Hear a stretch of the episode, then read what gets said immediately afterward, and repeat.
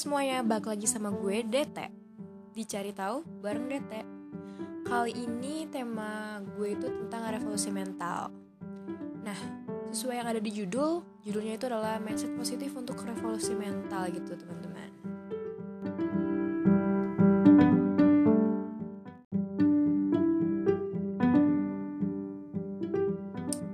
Pertama nih, tanda kehancuran sebuah bangsa tuh biasanya ditandai dengan banyak hal ya yang paling identik apa nih? Yang paling identik itu adalah meningkatnya perilaku yang berkonotasi negatif. Mulai dari penurunan moral, ada perilaku kekerasan, penggunaan bahasa yang kasar, kotor dan ejekan, terus kurangnya rasa nasionalisme, hingga media massa atau media sosial yang cenderung merusak dan tidak terkendali. Gitu kan ya teman-teman? Nah, untuk membangun revolusi mental nih, kita harus menghancurkan ego kita masing-masing nggak boleh mau menang sendiri gitu nggak boleh. Kita harus melebur e, bersatu untuk mencapai tujuan yang besar. Sederhananya revolusi mental itu adalah satu kesatuan dan perekat bangsa gitu.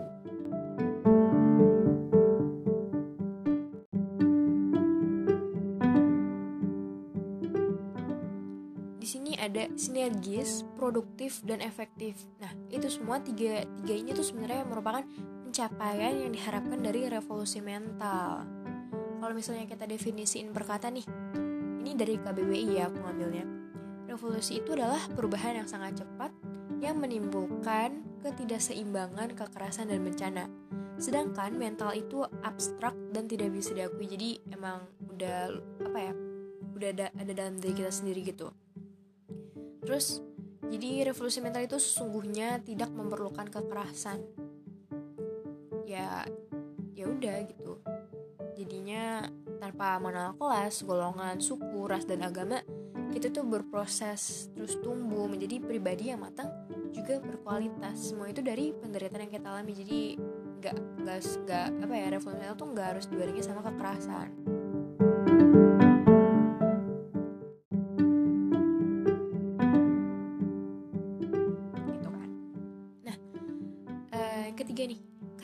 harus takut menaklukkan dunia? Sedangkan kemenangan itu ada pada diri kita sendiri, melekat gitu, menjadi satu dalam jiwa.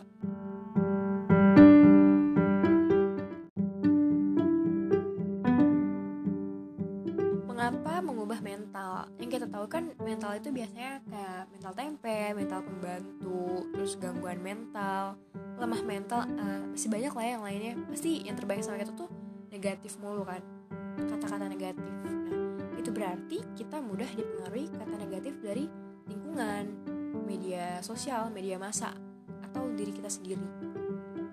Maka dari itu, pentingnya mengubah mindset tersebut menjadi hal yang positif dengan menjadikan diri kita seorang yang yang apa? Yang memiliki mental juara. Nah, jika belum jadi nomor satu nih, maka berpura-pura menjadi nomor satu karena otak kita itu kan bekerja sesuai sama pemiliknya kan yang dinamain mindset gitu.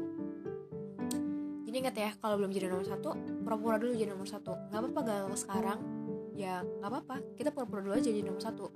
Pura-pura jadi nggak gagal gitu. Terus keterampilan tentang diri dan kaitannya itu dengan orang lain kan uh, apa ya yang semakin efektif akan membuat keperbedaan kita itu semakin berkembang. Nah ada beberapa hal yang harus kita asah nih di antaranya itu adalah hubungan interaksi, baik di keluarga, teman, pekerjaan, bahkan berbangsa dan bernegara juga penting interaksi itu. Semuanya itu supaya apa? Supaya menuju pencapaian harmonis, sinergi dan menuju cita-cita bersama tadi. Nah, di sini aku punya beberapa langkah dari yang apa ya, dari video-video yang udah aku tonton tentang revolusi mental nih untuk mewujudkan revolusi mental. Pertama itu ada pentingnya integritas atau kejujuran dari diri sendiri. Jadi mulai dari hal kecil kita harus belajar jujur gitu. Terus yang kedua itu adalah perkuat uh, perkuat konsep diri untuk berperilaku dan berpikir positif. Jadi sih bisa mungkin kita harus mempunyai mindset positif kayak gak boleh lagi yang namanya aduh gue udah gagal nanti besok ke depannya kayak gimana ya? Jadi kayak gitu. Harusnya kita tuh harus bisa bangkit bangkitin diri kita sendiri kayak oke okay, gue gagal hari ini nggak apa-apa uh, gue harus bisa ke depannya harus lebih baik gitu teman-teman. Terus yang ketiga itu memiliki rangkaian tujuan yang akan dicapai untuk perkembangan diri. Jadi kita sebisa mungkin harus punya goals ke depannya. Kita harus apa kita mau apa.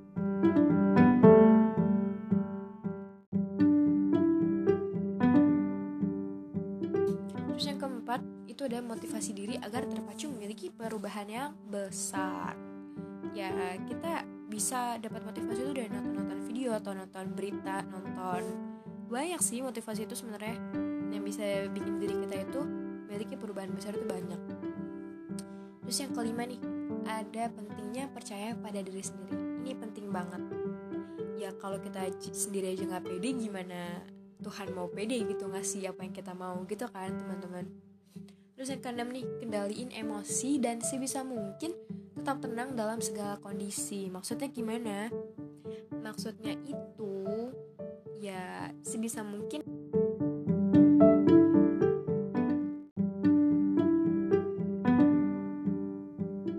tahan-tahanlah emosi kita supaya kita tuh nggak sering-sering marah-marah gitu loh sama orang. Kayak orang ngelakuin salah sedikit kita marah. Gitu. Harusnya nggak kayak gitu lagi sih ya terus yang ketujuh memiliki komunikasi yang efektif empati dan asertif atau tegas. Jadi sebagai manusia yang uh, apa namanya makhluk sosial kita itu kan pasti nggak bisa namanya hidup sendiri. Harus berkomunikasi sesama orang lain kan?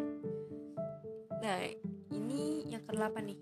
Sangat diperlukan untuk terampil dalam berrelasi. Ya seperti yang tadi gue bilang tadi manusia itu makhluk sosial. Jadi mau nggak mau kita harus punya relasi sama orang lain entah sama keluarga teman atau sama uh, pekerjaan atau sama yang lainnya gitu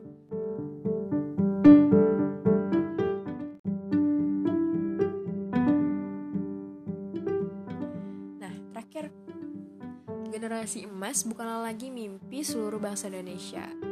Itulah yang akan menjadi kenyataan kemerdekaan kita yang sesungguhnya. Bangun karakter diri dan mewujudkan perubahan dengan mengubah cara berpikir dalam memandang suatu kondisi. Itu teman-teman.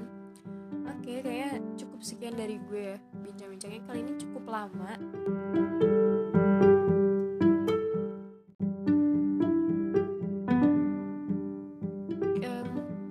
kasih dan sampai jumpa di podcast selanjutnya. Dadah!